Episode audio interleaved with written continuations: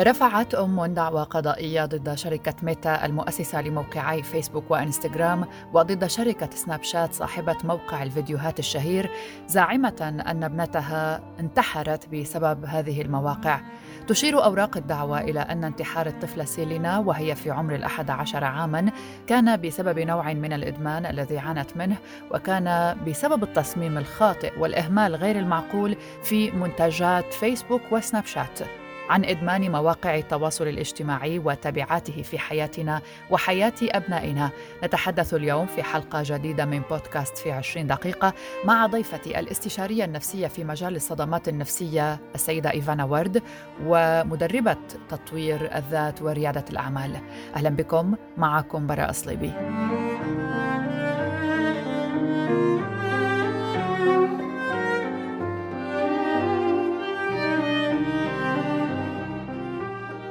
قضية انتحار سيلينا رودريغيز البالغة من العمر 11 عاما تأتي وسط زيادة المخاوف من تأثير وسائل التواصل الاجتماعي على الأطفال ووسط قلق المشرعين أيضا من هذا التأثير على الشباب.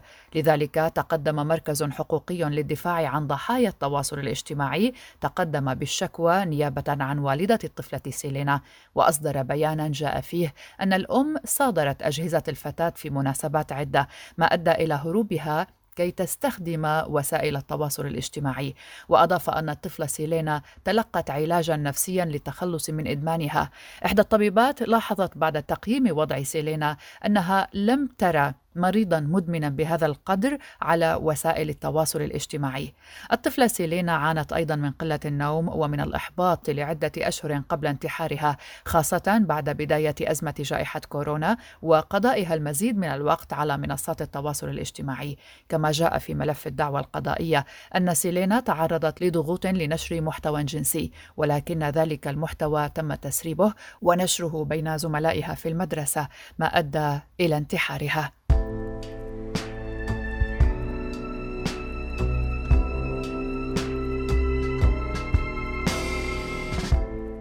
التواصل عبر مواقع التواصل الاجتماعي وهذا ليس امرا جديدا هو في الواقع سلاح ذو حدين. يفيد البعض بالمعلومات والأخبار والتواصل مع الأصدقاء ويضر البعض الآخر في جوانب الإدمان والمتاعب الصحية. كالأرق لمن لا يستطيع مفارقة هذه المواقع لكثرة متابعة حياة الآخرين ربما أو لتعقب الأخبار غير الهامة مرات.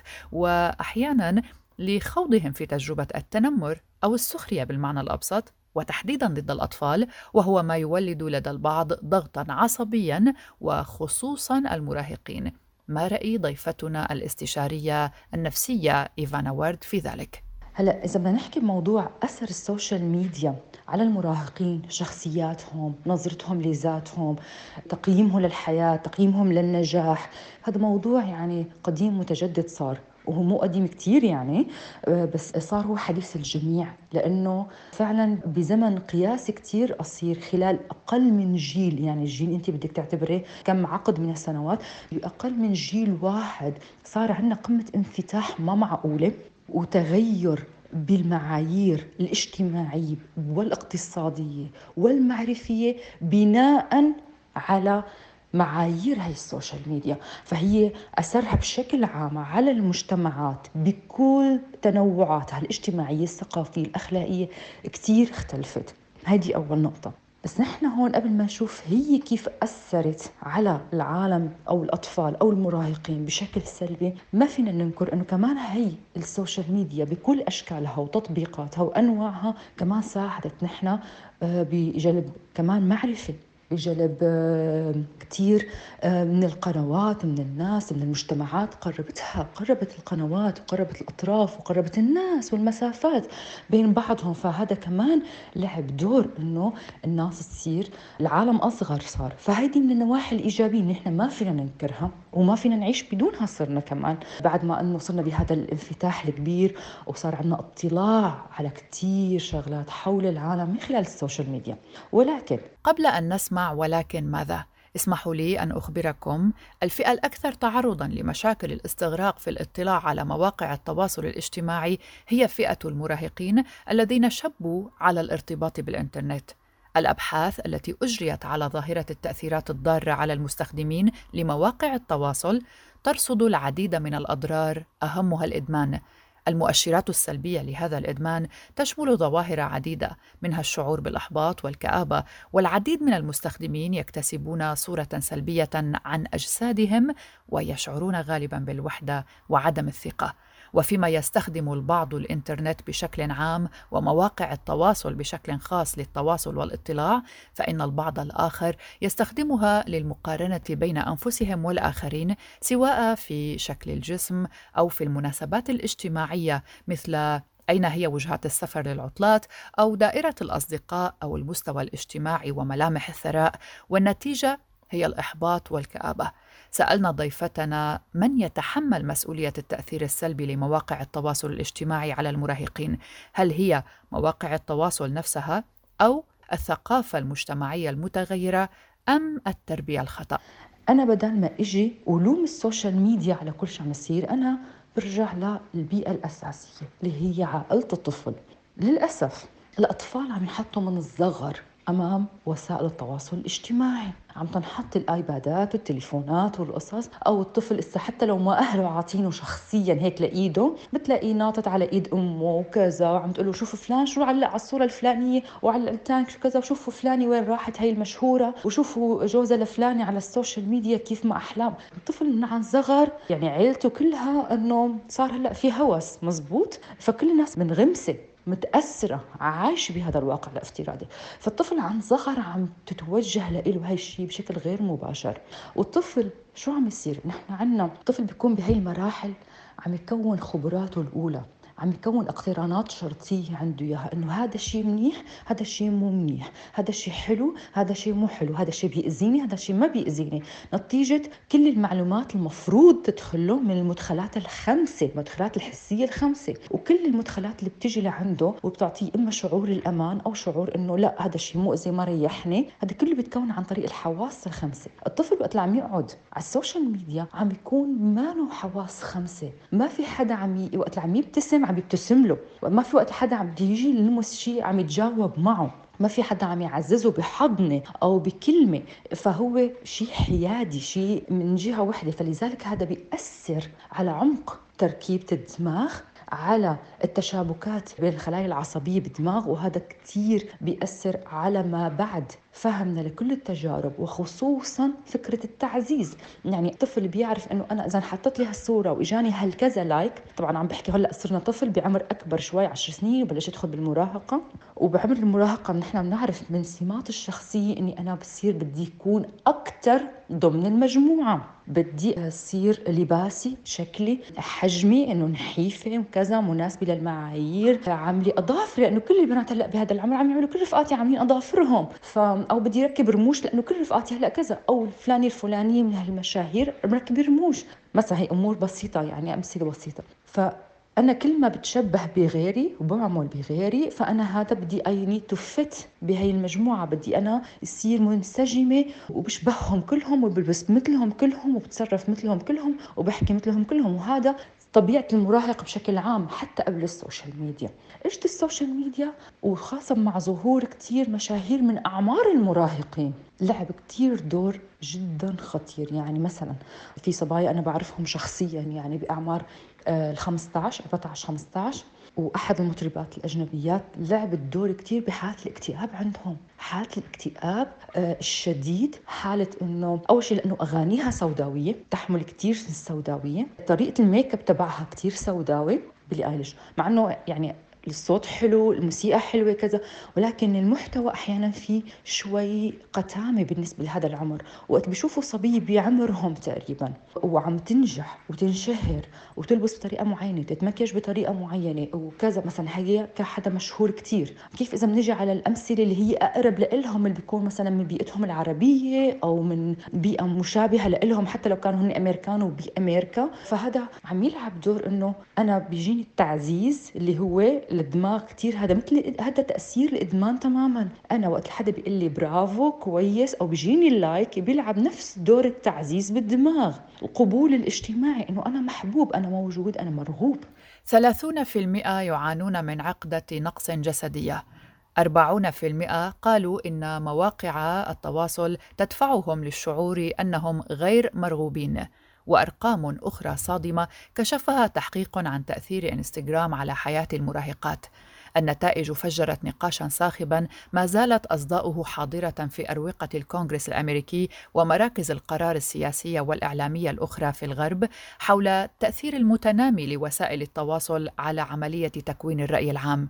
كيف تعلل ضيفتي ذلك؟ نحن ككائنات اجتماعية نسعى عندنا احتياجات نفسية متنوعة أهمها القبول الاجتماعي. أنا بدي أحس إلي صدى صوتي إله صدى وجودي إله حدا عم يحس فيه. ف وقت اللي نحن الكل على ال social media وأنا هلأ صار القبول لإلي عم يجي وقيمتي الذاتية ونظرتي لذاتي صارت مربوطة بال like اللي عم يجيني فأكيد عدم وجود like أو تهكم أو تنمر أو استهتار أكيد رح يلعب الدور العكسي اللي هو انخفاض بقيمة الذات إنه أنا ما حدا عم يحس فيني ما حدا عم يتواصل معي. وخصوصا نحن هذا كله عم يترافق مع غياب التواصل الاجتماعي المضبوط لأنه من العوامل الأخرى اللي بتأثر فيها أنا عم بحكي نفسيا وعصبيا ال social media إنه نحن عم يغيب عنا عامل كتير مهم إنه نحن كيف نكون مهاراتنا الاجتماعية. مو عن طريق إني أحظر فلان وما عاد رد على فلان أو شيل فلان من المجموعة. بالحياة الاجتماعية مضطرة أواجه مضطرة أنا أحط حدود اجتماعية مضطرة تنعرف شخصيتي أو بلش تتجذب شخصيتي بالحياة الاجتماعية بالتواصل بالأخذ والعطاء مع الناس. مثلا انحطيت بموقف حدا حكاني كلمة أنا بعدين مرة ثانية مرة تعلمت إني لازم دافع عن حالي. وكيف رد بالكلام؟ وإنه ما أسمح للشخص الثاني إلا كي يتعامل معي بالطريقة الفلانية. كيف مثلا أنا أنجح بين أصدقائي؟ كيف أحكي لأمي إنه أنا عندي مشكلة وإنه أحصل على الدعم النفسي لو بحضني حتى من أهلي؟ أو من صديقتي فنحن هاي الأمور ما عم ينعطى مجال الشخص المراهق اللي هو هلأ عم تتكون شخصيته تكون مفهوم الذات تبعه. مين أنا؟ الهوية الشخصية تبعته عم تتكون هلأ. مين أنا؟ عم تصير بشيء احادي مربوط ب like و dislike. مربوط بإنه قد صار في شير قد في صار تعليقات قد في قلوب انحطت لي قد في كذا. أو قد انهمل أو قد حدا تنمر أو تمسخر أو فات عمل مسخر على الموضوع. فهذا أكيد أنا صارت قيمتي الذاتية مربوطة قد لي قبول بين الناس. شو مكانتي بين العالم. فلذلك هذا أكيد عم يلعب دور. للأسف للأسف في كثير من الأمور اللي عم تأثر على المراهقين بهذا العمر بحكم أنه من صفات مرحلة المراهقة هي الاهتمام كمان بالشكل الخارجي. بشكل مبالغ فيه. بتلاقي دائما هي معروفة من سنوات ما قبل ال social media. بتلاقي شاب أو صبي بهذا العمر بيقعدوا ساعات قدام المراية. فصورتهم كيف هني the look كيف هني عم يتعلموا كيف عم يشوفوا حالهم كيف شايفين حالهم سمان وهن بيكونوا كتير نحاف. أو كذا مثلا انه إنه لا لازم نحف حالي لأنه شوفي فلانه كيف نحيفة. دائما نظرتهم لجسدهم لكيف بدهم يكونوا أحلى وتوفت وجلامر وكذا. هي من صفات مرحلة المراهقة وكثير منهم بيعانوا بيتعثروا وقت اللي بيكون إنه مراهقتهم أساسا جسمهم طبعا لأنه بصير النمو فيها بشكل كثير سريع بتكون أعضاء الجسم ما كثير متناسقة في شيء أطول من شيء عم تكبر الجسم وفي صوت طلع خشن قبل ما كذا. فالأمور بتكون شوي صعبة هي صعبة بهي المرحلة وكثير حساسين خصوصا نتيجة التدفق الهرموني السريع. بهي المرحلة. ففعلا ردود أفعالهم ممكن تكون كثير سريعة. تشير الأبحاث المتاحة أن المراهقين الذين يقضون أكثر من ساعتين يوميا على مواقع التواصل هم أكثر عرضة للأمراض النفسية بما في ذلك التوتر والكآبة.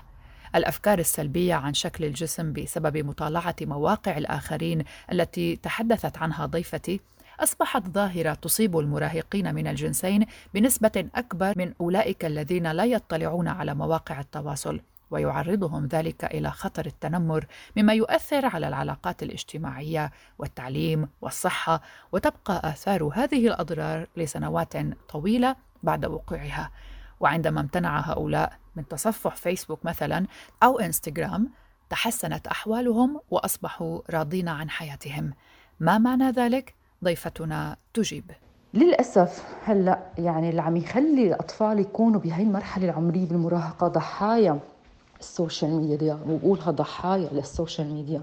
هي موضوع إنه الشائع هلأ الصور اللي عم تطلع إنه فلانة اللي عملت كذا كيف نجحت؟ وصار معها حتى بيتكوين. وصارت إنه الماركة الفلانية تطلب منها تعمل والماركة الفلانية كذا. فصاروا البنات تغير مفهومهم أو الشباب حتى مفهومهم عن النجاح تغير. مفهومهم عن التطوع يعني إني أنا أكون مرغوب تغير صار إنه أنا كل ما حكتني شركات كل ما أنا عرضت حالي أكثر يا أنا بكون سخيف أكثر يا أنا بكون تافه أكثر أو بكون عم بيني مثلا أجزاء من جسمي أكثر صار الموضوع يصير فيه إنه أنا قد إيه بدي أستعمل حالي كوسيلة جسدية شخصية فوتكم تفاصيلي تفاصيل حياتي بأكلي بأموري المهم أنا أستعمل حالي كوسيلة. أنا صرت أداة المهم بليز حدا يطلع فيني عبروني. فهذا لأنه نحن صار عندنا الإشباع والتعزيز المفروض نحن ناخذه من عيالنا من بيئاتنا الاجتماعية الحقيقية بسبب غياب هاي البيئات الاجتماعية على الآخر نوعا ما. الأهل كمان بتلاقي الأم الأخت كذا الكل غرقان بالحياة الاجتماعية الافتراضية. فالطفل عم يحس لاقي حاله بالأخير إنه مقياس النجاح. وقت بشوف أمه متابعة ال blogger الفلانية ولا الفاشينيستا الفلانية وين راحت؟ وين عملت عملية الشفط؟ وين سافرت وين عند مين صلحت اسنانها وعند مين كذا. عم بشوف إنه المقياس اللي عم يمشوا عليه أهله هن هدول العالم. فهو خلص عم توصل فكرة إنه أنا هيك بدي يكون. فعم يصيروا إنه يقدموا حالهم بهي الطريقة كمان. وماذا عن الاستغلال الجنسي؟ هلأ الاستغلال الجنسي اللي عم يصير للكثير من الصبايا والشباب بهذا الموضوع. لا تنسي نرجع لفكرة الرغبة بإني أنا أكون مقبولة إنحب. هون بيجي موضوع أعمق بكثير كمان حسب النشأة. طالع منها الطفل. نوع اللي نحن بنسميه ال attachment strategy اللي هو متبناها اللي هي حاله نوع التعلق العاطفي اللي عنده إياه بحياته اللي تكون ففي نحن عندنا ستايلات لهذا التعلق العاطفي وبناء على عندنا احتياجات نفسية وآلية تواصل عاطفي. فأنا وقت الشخص معين بيتلاعب فيني على وسائل التواصل بلش كثير يتغزل آه، يحكيني كلام ممكن آه، لنفترض لنفترض أنا معالجة مثلا نفسية وحدا بلش يقعد يمدح فيني مثلا بفهمي واختصاصي وما بعرف شو ويجي من النواحي اللي أنا فعلا تعني لي مثلا إنه أنا إنه حدا عم يهتم باختصاصي أو كذا. آه، بالنسبة لمراهقة ممكن إنه أنت شو مميزة شو حلوة شو فلانة شو هيك. فكل إنسان له نقاط ضعف وممكن الشخص يجي وكثير يلعب عليها أو نقاط أنه بتهمه أنه ينمدح فيها مثلا نفترض. هاي الأمور بتلاقي أنه فيك بنات كثير أو شباب كثير بعمر صغير ممكن يتكون عندهم تعلق تعلق لأنه لاقوا اللي محتاجينه لاقوا الدعم والتعزيز العاطفي. لو كان وهمي وافتراضي في شخص عبالهم الفراغ الموجود في فراغ بحياتهم في فراغ بحياتهم. ف هذا عم يخليهم مطواعين عندهم رغبة للإرضاء أكثر فهي أنت هي عملية التعزيز اللي قلت لك أنا عنها من شوي اللي عملت عملية الإدمان بالرأس. خلت إنه أنا بدي أرضي. فعم لك كل مالهم بيقدموا تنازلات وبيستخدموا حالهم كوسائل لحتى أنا أكون مور بابيلر مرغوب أكثر فوقت أنا شخص معين بضل عم يحكيني يحكيني يحكيني ويعبي هذا النقص اللي عندي ويعبي هالفراغ اللي عندي. مع تكرار التكرار التكرار أنا رح بلش أستجيب. رح يبلش عندي الرغبة بانه دائما أنا محافظة على هدول الناس اللي هن بصرت أحس إنه أنا عندي جمهوري عندي ناسي عندي كذا. فبعد فترة ممكن أنا وقت اللي بكون أنا خايفة أخسر حدا أو خايفة إنه هذا الإنسان اللي أنا ما بعرفه بجوز وهيك مثلا يقول لي بعتي لي هيك صورة أو بعتي كذا أو اعملي شيء رح يصير. فبتلاقي الأطفال كثير عم يتورطوا بقصص الضغط الاجتماعي حواليهم إنه آه ليك هي فلانة إنه طالعة بالبكيني عادي آه هي فلانة كذا كذا على ال social media. فبتصير إنه they normalize بتصير الأمور إنه إيه طبيعي. فصار إنه عرض أجسامهم عرض خصوصياتهم. وطبعا انت مثل ما بالحياة الواقعية في ناس عندنا متلاعبة نرجسية مبتزة بالحياة الواقعية. نفسهم بتلاقيهم وهن أخطر على ال social media لأنه أنت ما بتعرفيهم شخصيا. نفس الشيء إذا لقطوا لك صور أو عملوا هاكر للحسابات أو أو أو أو فأكيد كثير أمور ممكن تستخدم ضد الشخص. إما لفتح حسابات للابتزاز تكون تستغلها للإنسان. إما لجذب more انتباه لجهات ثانية لتو هني طلعوا مصاري من وراها أو لتدمير هذا الشخص. ففي كتير عم نشوف حلقات مفرغة عم توصل لهذا العمر. الآن ستحكي لنا السيدة إيفانا قصص حصلت مع شباب خضعوا لسيطرة ال social media وستعرض لنا بعض الأسباب لوصول فئة من المراهقين والشباب وحتى الكبار أحيانا لهذه الأشكال من الابتزاز. عندي شاب بيجي بيتابع عندي جلسات علاجية طبعا هو أنا بقول شاب هو عمره شيء 18 19 سنة بلش بهذا الأمر اللي أنا عم أقول لك عنه. بنوع برنامج أنا ولا مرة سمعت عنه فرجاني إياه. بيطلعوا ببث مباشر. والناس اللي بيتابعوهم بيكونوا من عدة دول عربية. وانت بالبث المباشر ممكن تحكي عن أي موضوع سخيف أي شيء بالحياة. بس انت طالعه كبث مباشر. وفي ناس بتفوت وبتزت لك مصاري وهدايا. يعني أنا عم كنت عم بحكيكي بالأمور البسيطة العادية اللي بتلاقيها على الفيسبوك الإنستغرام اللي هو ال like ال heart القلب ال comment الغزل الشغلات اللي بنعرفها المتعة. في برامج إسا يعني أنا هي كانت جديدة لإطلاعي. وأنا اجى الشاب لعندي مدمر ما عم ينام ما عم ينام ما عم ياكل مثل العالم ما عم يتنفس مثل العالم ما عم يدرس ما عم يشتغل ما عم يعمل أي شيء مفيد بحياته. نتيجة إنه دخل على هاي الجروبات بحكم إنه على أساس إنه آه تسلاي بعدين إنه لقى إنه فيها تطليع مصاري فإنه ممكن يفوت حدا ينعجب بالبث تبعه أو ينعجب بالحكي اللي عم يحكي أو ينعجب بشكله أو شو من كان الوضع ويبعث له مصاري وهدايا. وبيحكي إنه شهريا بيطلع كذا آه، لنفترض 100 دولار أو 1000 دولار أو كذا. هي مصاري عم تجي بس هدايا. وفي مثله صبايا وإنه صار في علاقات عاطفية من وراء هي الجروبات وابتزازات عاطفية وامور شغلات ثانية ودخل المصاري بالبس بالعلاقات العاطفية بالصحة النفسية بمفهومه إنه عن رجولته. هل أنا موجود؟ هل أنا هي المرأة بتعني لي؟ أنا ما بيعني لي؟ فهي الأمور كلها ما سهلة. يعني الموضوع عم يتعقد وكل ما لها الناس عم تحتاج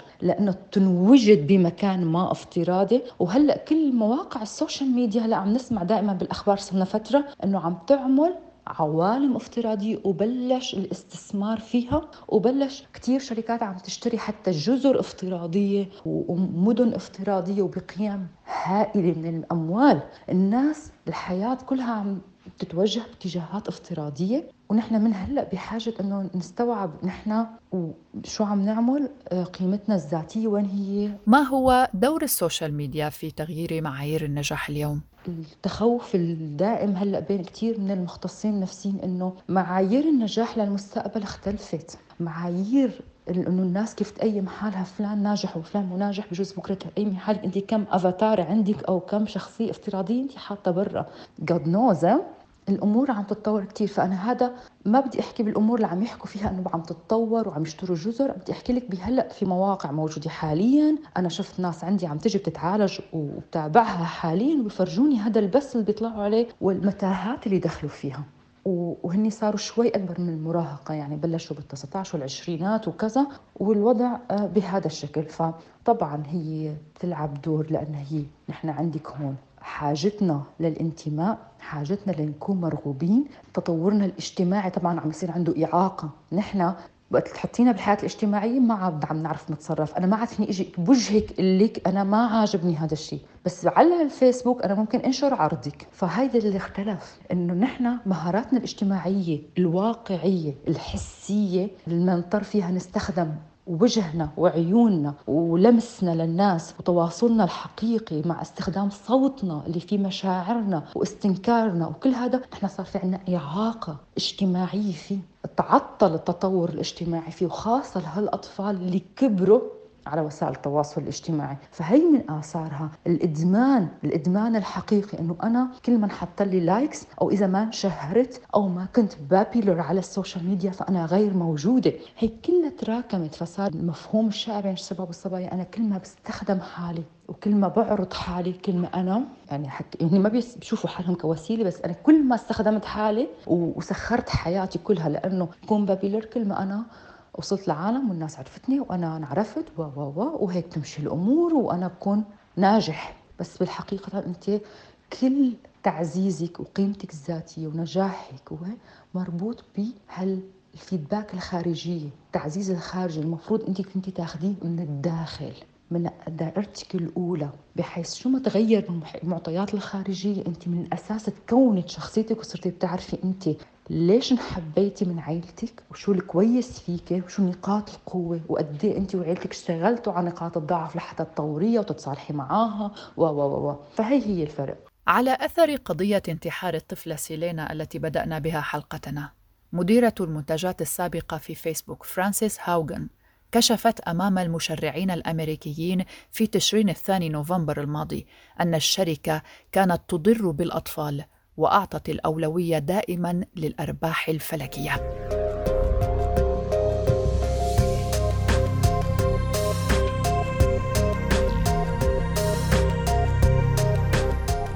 هذه كانت حلقة من بودكاست في عشرين دقيقة. كنت معكم براء سليبي شكرا لكم لطيب الاستماع. نلتقي في حلقات مقبلة. إلى اللقاء.